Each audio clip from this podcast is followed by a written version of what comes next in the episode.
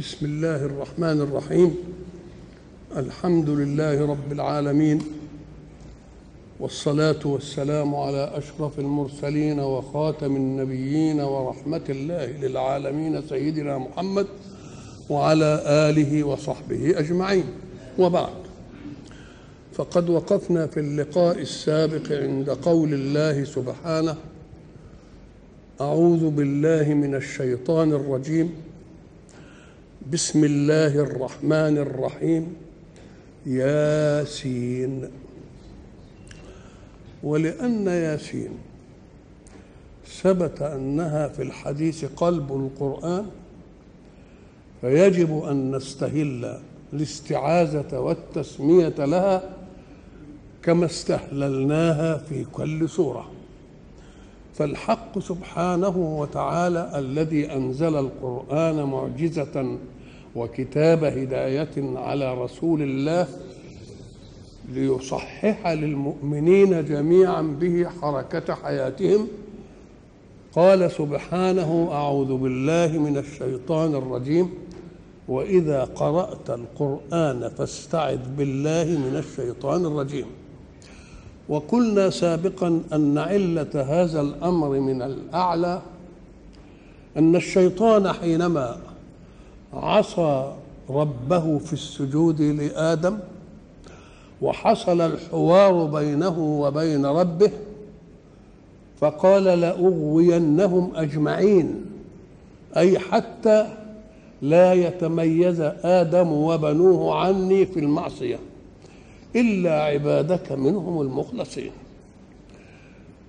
فقوله لأغوينهم أجمعين أي في أن يسلكوا طريقا غير الطريق الذي رسمه الله لهم، والطريق الذي رسمه الله لهم هو الصراط المستقيم الذي قال فيه: لأقعدن لهم صراطك المستقيم.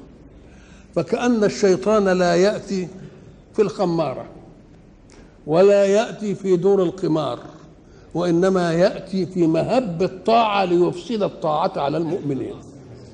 هذا معنى قول الله: لأقعدن لهم صراطك المستقيم. والصراط المستقيم هو منهج الله الذي وضعه.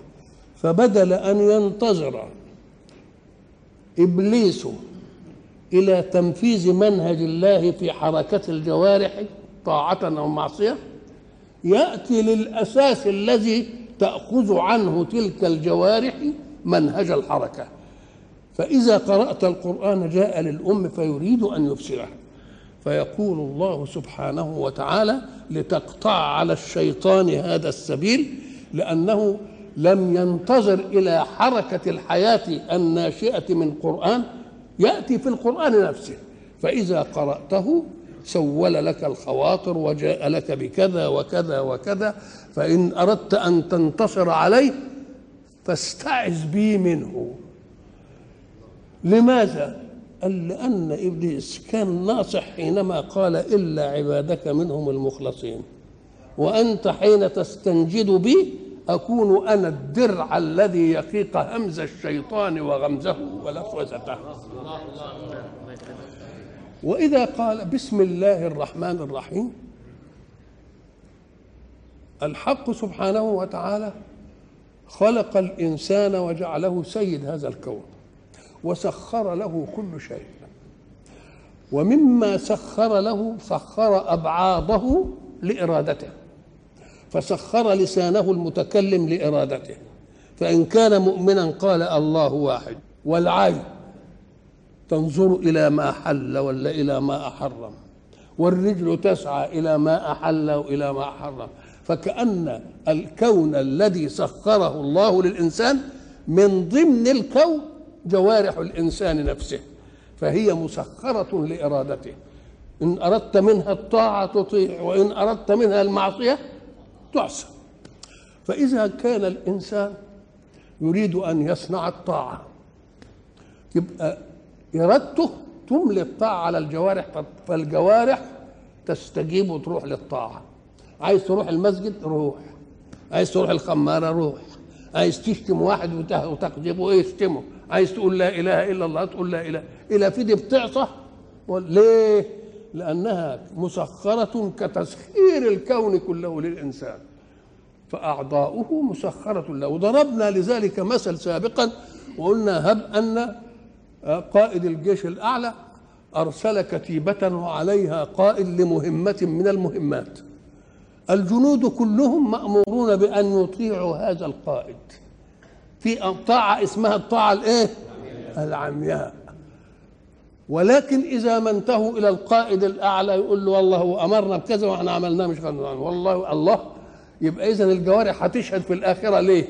لأنها كانت مسخرة له في الدنيا، ولكن في الآخرة لمن الملك اليوم لله، فما فيش تسخير. فهتقول له بقى وقالوا لجنودهم لما شهدتم علينا قالوا أنطقنا الله الذي أنطق كل شيء الله.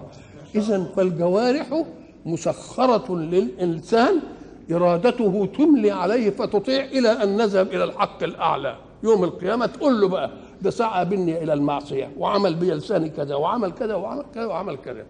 فإذا كنت تريد عملا من الأعمال، العمل يتطلب منك طاقة فكرية تخطط للعمل اللي انت عايز تعمله، هذه أول حاجة. ثم تتطلب منك قوة في جوارحك لتفعل الفعل. العقل الذي يدبر من الذي خلقه؟ الله. والجوارح التي تنفعل لمطلوب العقل النهائي الله، أهي تأتمر لك لتفعل ما تريد من ذاتك أنت ولا بتفكير الله لها؟ فأقبل على كل فعل فكرا وتنفيذا وتخطيطا وعملا بقولك أنا لا أطلب منك بقوتي، وإنما من باطن قولي بسم الله افعل لي كذا، بسم الله افعل لي، أنا مش بي يعني. بدليل أن جوارح الإنسان تبقى كذا. وبعد ذلك يريد الله أن يخلع عن الإنسان ذاتية الحركة وذاتية الطاقة. الفكر يشيله، ما يفكرش خالص، يخليه ينسي. طيب يفكر، يشيل الجرحة ما تخليهاش تعمل، لا اللسان ينطق ولا الإيد تتحرك ولا أي حاجة. ولو كانت ذاتية فيك لما حصل هذا. إذن أنت تقبل على كل عمل بإيه؟ فكرا وتخطيطا وعملا بمين؟ بسم الله الذي سخر. فإن تخلت عني بسم الله الذي سخر، يبقى الجوارح ما تطعنيش، أبقى عايز أعمل ما تقدرش تتحرك. كلام عمي. بسم الله هي التي تعينني. أنت في الأعمال تريد حكمة وتريد قدرة وتريد علما، تريد صفات كثيرة. من الجامع لهذه الصفات كلها؟ إنه الله. بسم الله الذي له صفات الكمال الممدة لخلقه. فالعزيز يمد بالعزة، والقهار يمد بالقهر، والحكيم يمد بالحكمة. كل دي تاخدها زي ما القاضي بيجي يحكم في القضية بيقول باسم الشعب، مش كده؟ لكن هنا القاضي ما بيحكمش بذاته، انما بيحكم بقوة مين؟ بقوة الشعب. أو احنا بنقول بإيه؟ بسم الله. كل حاجة بنعملها باسم مين؟ يعني يا جوارح أطيعيني لأنني لا طاعة لي عندك وإنما الطاعة لمن خلقك مسخرة لي، فافعلي ما أريد باسم تحت بسم الله. ثم يقول الرحمن الرحيم. لماذا؟ الحق سبحانه وتعالى يخلق خلقه، ومنهم الكافر والمؤمن، ومن المؤمن الطائع والعاصي. في ساعات يغفل الإنسان عن منهج الله، فإذا ما غفل عن منهج الله صدرت منه صغائر أو ربما كبائر. فإذا أقبل على عمل يستحي أن يستعين بسم الله الذي عصاه، فقال له لا ما تستحيش لأنني رحمن رحيم، غفرت لك دي برضه مش هتخلى عنك. رغم ده رغم كفر الكافر أمده بكل ما في الحياة من نعم، والعاصي كذلك. فقال له لا تشجع برضه وما تتركش الاستعانة باسمي، لأنك أذنبت وتستحي أنك أنت تطلب مني وأنا وأنت مذنب، فأنا اتكل على قولي الرحمن الرحيم. ولذلك الرجل اللي كان أمام الكعبة قال اللهم إني عاصيك، الأصمعي واقف يسمعه، قال له اللهم إني عاصيك ولكني أستحي أن أطلب منك، ولكن من أطلب وليس في الكون إلا أنت فاغفر لي. فقال له الأصمعي: يا هذا إن ربك قد أجابك لحسن مسألتك له. ما دام سألتك ما فيش أعمل إيه؟ طب ما في أنا عاصي صحيح، إنما أعمل أروح لمين؟ ما فيش إلا أنت، يبقى أحسن ولا ما أحسنش؟ ولذلك تجد الحق سبحانه وتعالى حينما يعدد النعم على خلقه يأتي يقول: وإن تعدوا لا تحصوها. إن تعدوا، إن شك، ليه؟ لأن أصل عد الشيء مظنة إحصائه، إنما اللي ما تقدرش تحصيه دي تقبل على عده. طب في في جامعات في العالم للإحصاء كله، هل أحصى واحد ما في الكون من النعم؟ مش ممكن، ما تقدرش، ما بتقبلش على عدها لأنها لا تعد. والدليل على أنها لا تعد أن المفرد فيها أنت عاجز عما فيه من العد النعم. وإن تعدوا نعمة الله ولا نعم الله؟ كان لما يقول وإن تعدوا يقول نعم، إنما ده هي نعمة واحدة، بتقول وإن تعدوا ده هي واحدة. قال لك أصل النعمة الواحدة دي مستور فيها ما لا يدرك من النعم، فإذا كانت النعمة الواحدة مستور فيها ما لا يدرك من النعم، تبقى أمال النعم الباقية دي تبقى إيه؟ تبقى لازم حاجة كتيرة أوي. فإذا كان الله قد قال وإن تعدوا نعمة الله لا تحصوها، الآية الآية الآية دي جت مرتين، مرة مزيلة بالكلام والمرة الثانية مزيلة بالكلام. وإن تعدوا نعمة الله لا تحصوها إن الإنسان لظلوم كفار. وفي آية ثانية: وإن تعدوا نعمة الله لا تحصوها إن الله إيه؟ لغفور رحيم. الله إيه ليه كده؟ أم قال لك لأن النعمة إن عدناها ما نحصيهاش، بقي المنعم وهو الله والمنعم عليه هو الإنسان. خلاص، أنت يا إنسان رغم نعم الله عليك ظلوم كفار، ولكن الذي يقابل لك لاستدامة النعم أن الله غفور رحيم. نعم. بسم الله الرحمن الرحيم. يا سين، يا سين العلماء اختلفوا فيها، قالوا يا حرف نده طيب، وسين ده اسم من أسمائه صلى الله عليه وسلم، اسم من أسمائه. طيب هو اسمه سين ولا اسمه ياسين؟ فاللي قال اسمه ياسين غير واللي قال اسمه سين والياء للندى. قال لك طب ما هي الندى بتحذف كتير، اشمعنى جاب الياء هنا؟ أم قال لك ده لازم دي الياء من بنية الكلمة، هو اسمه ياسين والمحذوف يا اللي قبل ياسين. واحد قال لك لا، هي يا الندى وسين دي اسمه. اسمه ازاي متى؟ أم قال لك لأن العرب تأتي في كثير من الكلمات وتحذف منها أشياء ولا تبقي إلا الحرف المميز اللي له جرس قوي فيه. فمثلا إنسان الحرف اللي له جرس قوي فيها مين؟ السين، يبقى السين دي رمز. ولذلك النبي عليه الصلاة والسلام أيد هذا بقوله: كفى بالسيف شاه، ولم يكمل الكلمة، كفى بالسيف شاه يعني شاهدا. إذن فحرف في الكلمة بارز الجرس قوي الإيقاع يستغنى بهذا اللفظ عنه. ومرة ما نحذفش كتير، نحذف بعضها. الشاعر اللي قال أفاطم بع... مهلا بعض هذا التدلل، مش هي أفاطمته، أهو حذف الإيه؟ حذف الحذف التيه. الله، إحنا عندنا لما نيجي ننادي واحد يحمى إحنا بنجيب الدال، عادة ما بتجيش الدال، وخصوصا لغة الضميطة، وخصوصا لغة مين؟ الضميطة. الله، إذا فحذف بعض الحروف وإبقاء بعض الحروف مما له جلس وارد عند من إيه؟ عند العرب. طيب فإن قلنا أنها الاسم ياسين هو اسمه كده، ويبقى المحذوف ياء الندى والخطاب لمحمد، يقول له طيب ودي فيها إيه؟ أم قال لك الحق سبحانه وتعالى الذي علم الأسماء كلها للإنسان علمه الكمية المطلوبة له في التخاطب الأولي في البداية، وهو ساعتها يتكلم ويتخاطب يتواضع ويصطلح على أشياء أخرى. تلفزيون دي، هل ربنا علم آدم اسم التلفزيون؟ لا، ما علموش اسم التلفزيون، وعلم آدم الأسماء كلها أي الصالحة لتخاطبه الآن في البيئة البدائية، وهو يستعمل الأسماء دي في إيه؟ في إنه يبقى يقول يلا نتفق على اللفظ ده نسميه كذا، وبذلك تنمو اللغة، تنمو اللغة من المجامع. كويس أوي. إحنا نعرف إن الحرف قسمين، حرف إما أن يكون حرف في بناء الكلمة فقط ملوش معنى إلا أنه من بناء الكلمة، لأن قلنا مثلا كتب مكونة من كاف وتاء وباء، الكاف والتاء والباء اسمها حرف مبنى للإيه؟ إنما هل الكاف بتدي حتة معنى من كتبة؟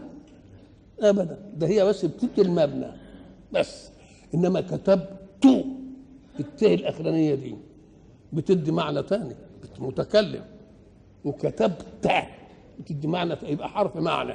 يبقى إذا الحروف نوعين، حرف مبنى ليس له دلالة إلا أنه يكون مع غيره كلمة، وحرف معنى هو أنه يكون برضه الكلمة لكن له معنى تاني مستقل بالفعل، كالتاء في كتبت، وتاء الخطاب في كتبت، وتاء التأنيث في كتبتي. كويس أوي. يصادف مرة اسم الحرف يصادف اسما. طب السين اللي ويانا دي، قال لك قال ده في نهر اسمه السين، نهر السين، او الحرف بقى حرف سين وله علم على اسم تاني. طب العين، طب ما هي العين حرف معجم ولكن سمي بها ولا لا؟ العين الباصرة، وعين الماء الجارية، وعين الجاسوس للدولة، والعين للنفيس من المال من الذهب والفضة. يبقى كلمة عين بقت اسم للحرف وبقت اسم له معاني ثانية غير هذا غير هذا كلام معلوم. ياسين والقرآن الحكيم إنك لمن المرسلين.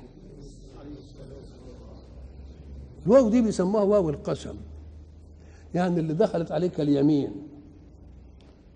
هل المطالب التي يريدها المتكلم من المخاطب تأتي بالقسم ولا تأتي بالدليل؟ اعمل كذا، تقول له ليه، إنما ما تجيش باليمين.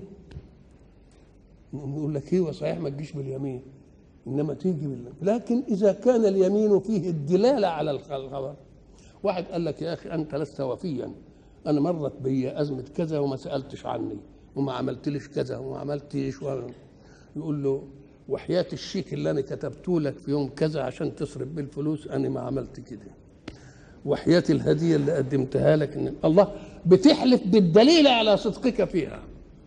يبقى إذن والقرآن الحكيم بيقول له ده أنت مرسل وأنا بحلف بالقرآن الكريم لأن ده الدليل على أنك رسول صادق.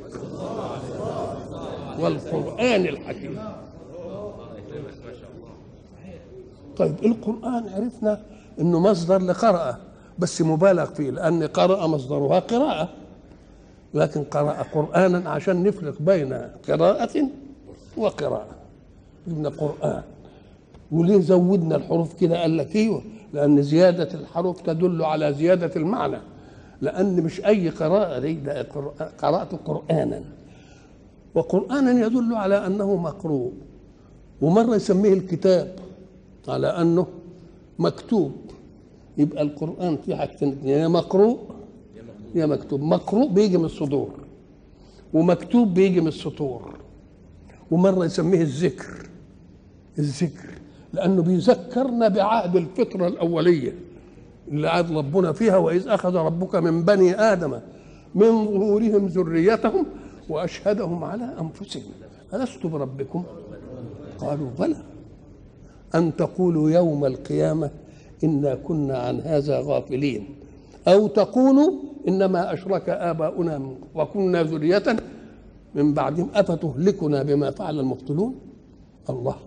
إذن الحق سبحانه وتعالى سماه ذكر، يعني تذكر العهد الاول، عهد الفطره بتاع كل مولود انه يولاده على الايه؟ على الفطره. ده احنا رحمه بينا اللي جعلنا لك مذكر بعهد الفطره وقلنا لك تاني، انما كانت الاصول انك ما ايه؟ ما تنساش الحكايه دي خالص. ومن يوم ادم ما جه ونزل بالمنهج كان لابد كما يلقن الوالد ولده حركه الحياه ان يلقنه اولا حركه هذا الدين، وتتنقل ده يقول ده، انما في غفله ولا ما فيش غفله؟ في سهو ولا ما فيش سهو؟ في معصيه عن تذكير الاولاد بالمبادئ ولا لا؟ ولذلك لما اقول ايه؟ ان كنا ايه؟ ان وجدنا اباءنا على امه إيه؟ وانا على اثارهم ايه؟ مهتدون. نقول لهم كذابين. طب الكلام ده لما يكون ابائنا على امه، طب كانت امه ادم ايام ما كان ادم كان على هدى ولا ما اتبعتوش ليه؟ ما هو ان وجدنا ابائنا على امه، لازم انتوا خدتوا الاباء الضالين بعد ادم. الحق سبحانه وتعالى يسميه قرآنا لأنه مقروء، ويسميه كتابا لأنه مكتوب. المقروء بيجي من الصدور والمكتوب بيجي في السطور. ولذلك حينما أراد الله أن يجمع القرآن كان جامع القرآن يتحرى في الآية قبل أن يكتبها في المصحف أن تكون موجودة في الإيه؟ في الكتابة، اللوحة اللي كان فيها الأكتاف اللي خاص أي حاجة العظام، ويشهد عليها اتنين من القراء. طب اشمعنى أخذت كتابة واحدة وخدت اتنين شاهدين قارئين؟ ليه ما خدتش؟ هم قال لك لا، لأن الكتابة المكتوبة في قرطاس لا هوى لها ليغير ما فيها، فيها دي ما فيهاش. إنما اللي, اللي حافظ يمكن ينسى مرة، يمكن دي يغفل، يمكن مش عارف ايه، فمن الممكن يقوم نجيب ايه؟ ان تضل احداهما إيه؟ فتذكر احداهما الايه؟ احداهما الاخرى. القرآن وصفه الله بالحكمة، والحكمة معناها وضع الشيء في موضعه الحق ليؤدي المهمة. وكل المعاني الدينية مأخوذة من محسات قبل الدين. ازاي يعني؟ قال لك لأن الفرس الذي يركبه الإنسان ليوصله إلى مراداته، امرار الفرس يجري جري ما يناسبش الحركة اللي أنا عايزها. افرض إن أنا عايز أتفسح يا أخي، يبقى جري الحصان ما ينفعنيش، أنا مش عايز أقطع مسافة، أنا عايز أقطع زمن. فاللي بيقطع زمن عايز الحصان يمشي على إيه؟ واحدة واحدة كده، زي بتاع العربية الحنطور مثلا. واللي عايز مسافة يعمل ايه؟ يجري زي الريح.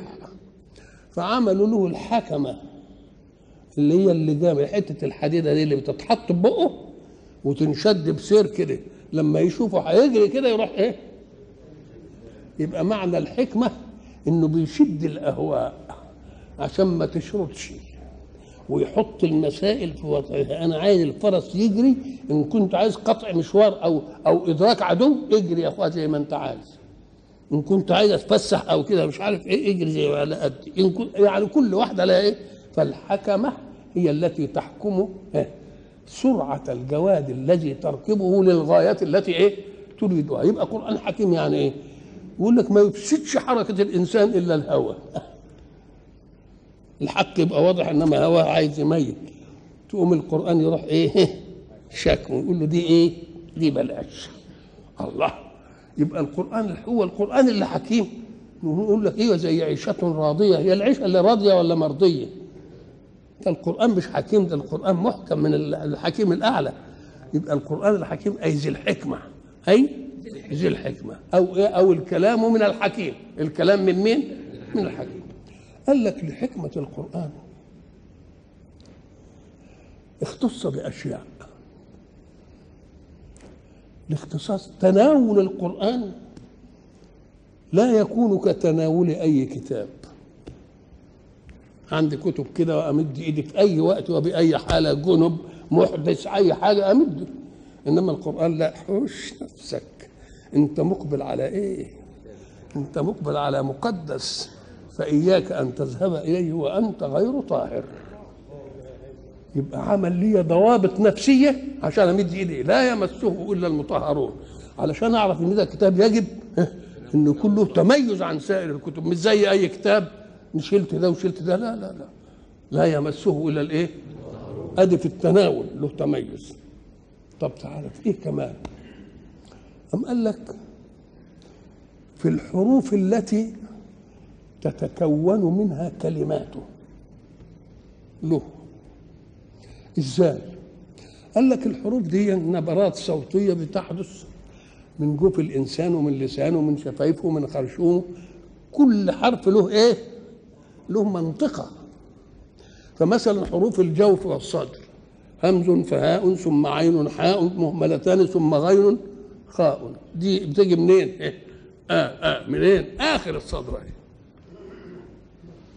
وبعدين هاء برضو من هنا، وبعدين عين برضو من هنا، غين من هنا، كلها من الإيه؟ من الجوف، حروف جوفية دي. وبعدين تتنقل تترقى شوية كده تيجي حروف اسمها الحروف اللسانية، فتجدوا اللسان له طول، له لغلوغة هنا وله طرف وله امتداد، كل منطقة من دي لها حروف. فمثلا القاف والكاف من أقصى اللسان، بجرب كده كا كا من أقصى اللسان. طب والشين وسطه، والجيم وسطه، والياء وسطه. الله، ايه الحكايه دي؟ طيب يا سيدي، ضل ضاد ولا دي من حواف اللسان الحروف. طب طب الراء، الراء دي من طرف اللسان. النون من الطرف الاخير خالص النون. الله.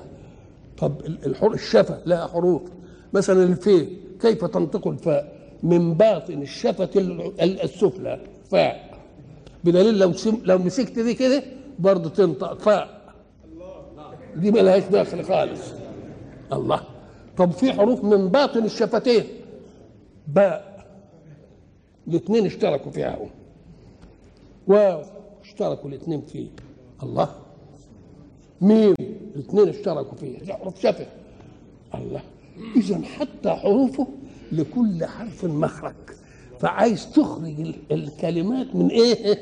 من مخارجها الحقيقية، انما كلام عادي تخرجه زي ما تخرج.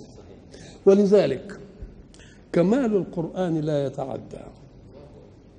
ازاي؟ ما دام له طريقة في الحرف يطلع من مخرجه والكلمات تطلع مضبوطة.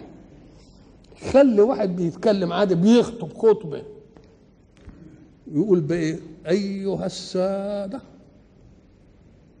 السلام عليكم ورحمة الله وبركاته وبعد، فقد استدعاني فلان ألتقي به في مكان كذا ليقول لي. لو قريتها بنغم القرآن تبقى كلام بايخ، إنما لما تيجي في القرآن تجدها إيه؟ النغم الجميل. إذن كمال القرآن لا يتعدى حتى في نطقه، شيء مختص به، مش ممكن ما يجيش. كمال القرآن لا يتعدى. تعالى وياي واحنا بنتعلم الانشا في الابتدائي يقولوا لنا اقروا كتب ادب. زي مين يا سيدي؟ كان ياما المنفلوطي يمنه اقرا العبارات للمنفلوطي واقرا النظرات و... لما تقراها هتاخد منها اساليب جديده والفاظ جديده، لما تيجي تكتب انشا إيه؟ تحسن اسلوبك. وصحيح لما نقعد كده ناخد اللفظ ده واللفظ ده والكلمه يتحسن اسلوبنا. طب تعالى بقى للفئه اللي حافظ القران بالتجويد ويمكن مجوده بالعشره والاربعتاشر، وبعد ذلك خليه يكتب كتاب لك جواب كده ولا كلمه، تجد اسلوبه ولا تأثر بالقرآن. قال لك لأن كمال أسلوب القرآن لا يتعدى، إنما تقرأ العبارات ولا النظرات أسلوب البشر يتعدى إلى لسانه، إنما ده لا يتعدى إلى أبدا، لازم يكون له كده كله. إذن القرآن الحكيم فهمنا الحكمة جاء من أي شيء؟ حكمة في إيه؟ في حروفه، حكمة في كلماته، حكمة في تنغيم ترتيله، حكمة في أسلوبه الذي لا يجارى عليه، بحيث إذا نقلته إلى غيره كان كلاما سخيفا مردودا. واحد يتكلم كلام عادي كده زي ما بينغم ويمد ويغن يقول له مالك، يبقى كلام بايخ. والقرآن الحكيم إنك لمن المرسلين.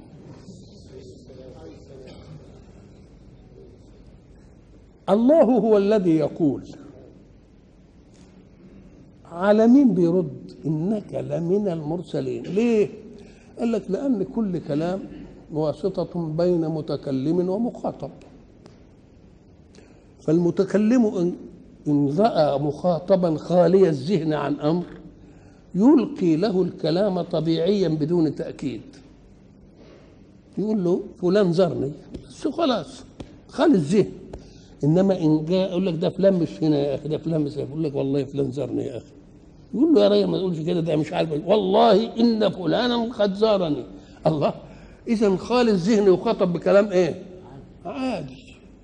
المنكر ياخد من التأكيد على قدر إنكاره، فإن كان منكر شوية نجيب له الاسم جملة اسمية، تزاود في الإنكار نجيب مؤكدة بإن، زود أو نجيب له اللام، زود أو أو نجيب له قسم. ولذلك هتيجي هنا في الصورة أرسلنا إليهم اثنين إيه؟ فكذبوهما قالوا إيه؟ إنا إليكم لمرسلون. آه لما مكذب بقى قالوا يا شيخ أنتم مش عارف ما أنزل الرحمن من شيء أنتم إلا من لم تكذبون. شو بقى عملوا؟ قالوا ربنا يعلم إنا إليكم لمرسلون. الله، إذا عمال بيأكد على قدر إيه؟ على قدر قوة الإيه؟ الإنكار. وقلنا إن ده جاء دليلا وبرهانا في صورة الإيه؟ اليمين، كأنه بيقول الذي يقرأ القرآن يؤمن بأنك مرسل. ليه؟ قال لك لأن الأمة أمة كلام، ما وجدنا أمة من الأمم حتى المعاصرة تصنع معرضا للكلمة. العرب في جاهليتهم عملوا معرض للكلمة، سوق عكاظ، سوق المجنة، سوق المربد. الله، كل ديان وكل سنه يجتمعوا بقى ويجيبوا مين اللي قال شعر كويس ويحطوا له على الايه؟ على الكعبه. والله تعمل معرض، يعني امه اللي صنعتها الايه؟ زي ام اي امه دلوقتي ما بتعمل معارض لصنعتها المتميزه، وكذلك العرب. العرب امه كلام، وما دامت امه كلام القران لما يجي كان الاصول هم اللي يشربوه لانهم لغتهم. أم لما قعدوا يقولوا ده سحر وافترى ما نفعتش، لأنه طب لما سحر اشمعنى سحر اللي آمنوا بيه وانتوا سايبكوا كده ما سحركوش؟ ما كان يسحركوا انتوا الأخرين، كذبة، ده افتراء. طب انتوا جربتوا عليه كذب؟ ده انتوا نفائسكوا كلها لما تحبوا تعينوها عند واحد ايه؟ تعينوها عنده، ده انتوا مسمينه الأمين. الله، يبقى كل دعوة طلعت ايه؟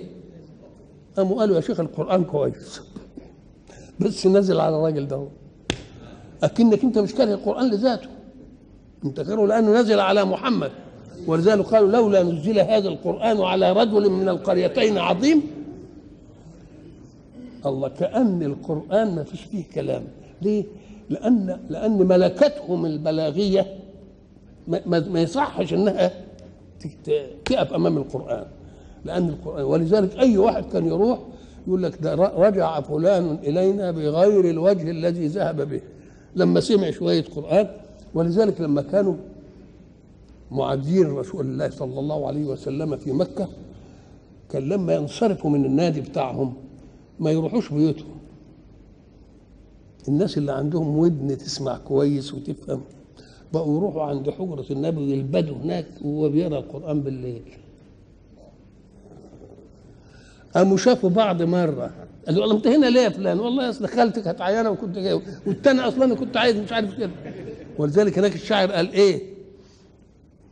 انظروهم وقد تسلل كل بعد من فض مجلس السمار اختلاسا يسعى لحجره طه لسماع التنزيل في الاسحار عذرهم حسنه فلما تراءوا عللوها ببارد الاعذار. إذن الأمة دي، ولذلك قالوا لولا نزل هذا القرآن على رجل من القريتين، أكيد القرآن ما فيش، ما نقدرش نقول، لأن فند كل تكذيب له من أي ناحية من الإيه؟ من النواحي. يقولوا شعر ده، أنتم يا أمة الكلام ما تعرفوش تدركوا الفرق بين الشعر والنثر. ده ده شعر، ده ده ده شعر في منطقكم. أي أي حاجة تهمة نفيت، فلم يبقى إلا أن يؤمنوا بالقرآن ويقولوا اللي مش عاجبنا أن ننزل على مين؟ على محمد. ياسين والقرآن الحكيم إنك لمن المرسلين على صراط مستقيم. يا سلام، الصراط هو الطريق، وله معنى آخر يوم القيامة.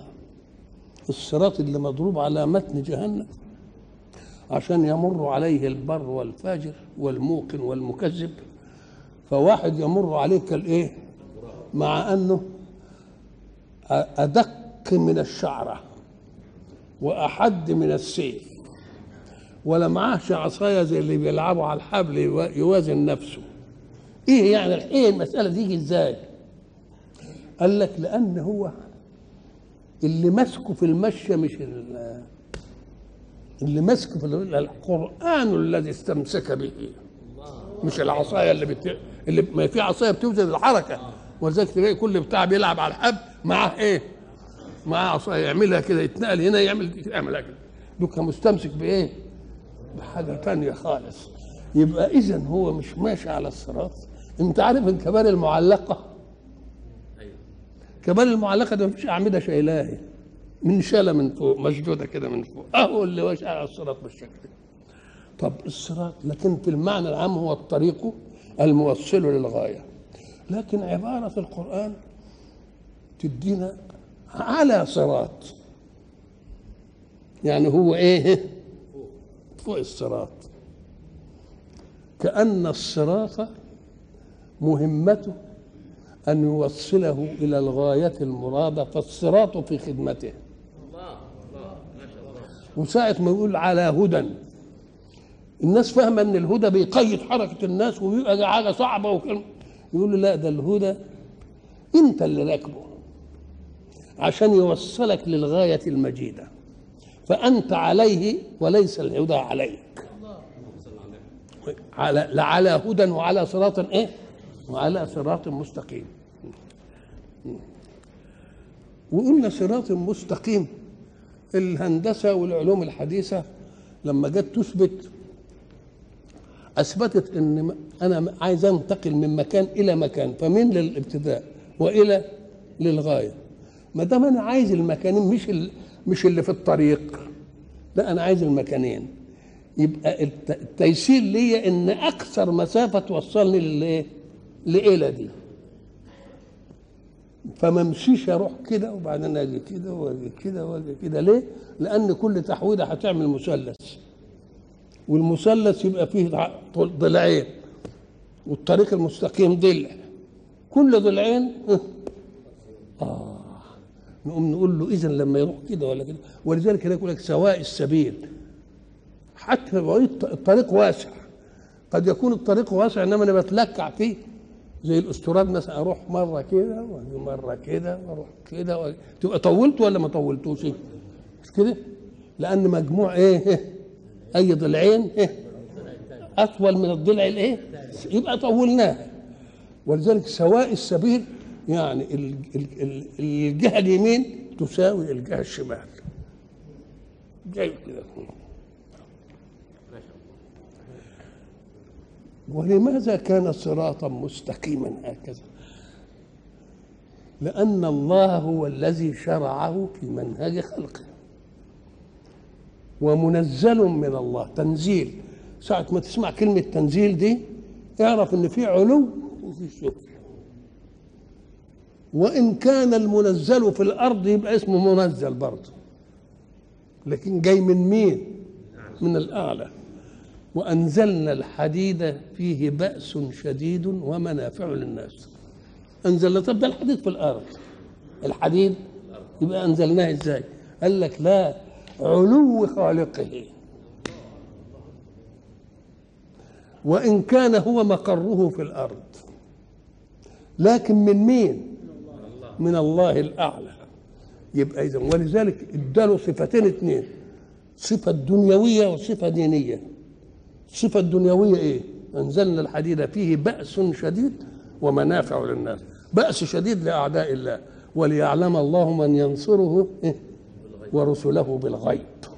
يبقى إذن في حاجتين اتنين ناخد فيه منافع، ولذلك تجد المعدن الوحيد اللي شايع الانتفاع به الايه؟ الحديد. كل حاجه قوتها للحديد. تنزيل العزيز الايه؟ العزيز الرحيم. طب نزل من اعلى، ومنهج يقيد حركه الانسان، افعل كذا ولا تفعل كذا. وما دام بيقيد حركه الانسان، ام قال لك لان الذي شرعه يريد لك الخير، ولا يعود عليه شيء من طاعتك ولا شيء من معصيتك. إذن أنت المقصود في العملية، لأن الله عزيز عن خلقه ورحيم أيضا. فإذا نظرت ما فيه من المخالفة لمنهج الله، يبقى ربنا عزيز ينتقم منك ولا حد يقدر ياخدك منه. وإذا نظرت إلى المطيع يبقى فيه رحمة، يبقى لازم فيه إيه؟ عزة وفيه إيه؟ وفيه رحمة. نعم. وعلة الإنزال لتنذر قوما ما أنذر آباؤهم. الإنذار هو التخويف من معطب، بيخوفك من حاجة مهلكة، من حاجة معطبة. ويشترط أن يكون الإنذار قبل وقوع الشيء ليؤدي الإنذار مهمته في أن يردع الإنسان عنه. إنما تيجي تنذره في حاجة هتقع دلوقتي، لا، يبقى لازم فيه ايه؟ فترة. البشارة عايزة فترة، والنذارة عايزة ايه؟ اما البشارة فتحتاج الى فترة. ليه؟ عشان يعمل ايه؟ ليه؟ اما قال لك عشان يستعد بيه ويعمل كده ويروح يتبشر بحاجة. وبرضه النذارة عشان يحتاط، اذا ما تجيش في وقتها. لتنذر قوما ما انذر ابائهم. ما دي اول ما تسمعها كده تقوم تقول ايه؟ انها للنفي. لتنذر قوما ما أنذر آباؤهم. فلما جوا فسروها قالوا لأنهم كانوا أهل غفلة، وجاء على فترة من الرسل فكأن الآباء بتاعتهم ما جالهمش رسول. لتنذر قوما بالذي أنذر به آباؤهم. كما أنذر آباؤهم برضو أنت جايب إيه؟ تبقى ما مش نافية، بل اسم إيه؟ اسم موصول إنذارا كإنذار من إيه؟ من قبله. لتنذر قوما ما أنذر آباؤهم فهم غافلون. فهم غافلون. نعم. ما هي الغفلة؟ الغفلة أن يوجد شيء كان بخاطرك ثم لم يتعلق قلبه بك، قلبك أنت به، لم يتعلق قلبك به. فلما لم يتعلق قلبك به ابتدى يدخل في مرتبة الايه؟ ولو كان قلبك متعلق به كان كل ساعة تفتكره، لكن انت قلبك مش متعلق به فما افتكرتوش. لما حد يجي ينبهك تبقى انت اسمك ايه؟ غافل. وما كان ربك بمهلك القرى واهلها غافلون. والى لقاء اخر ان شاء الله.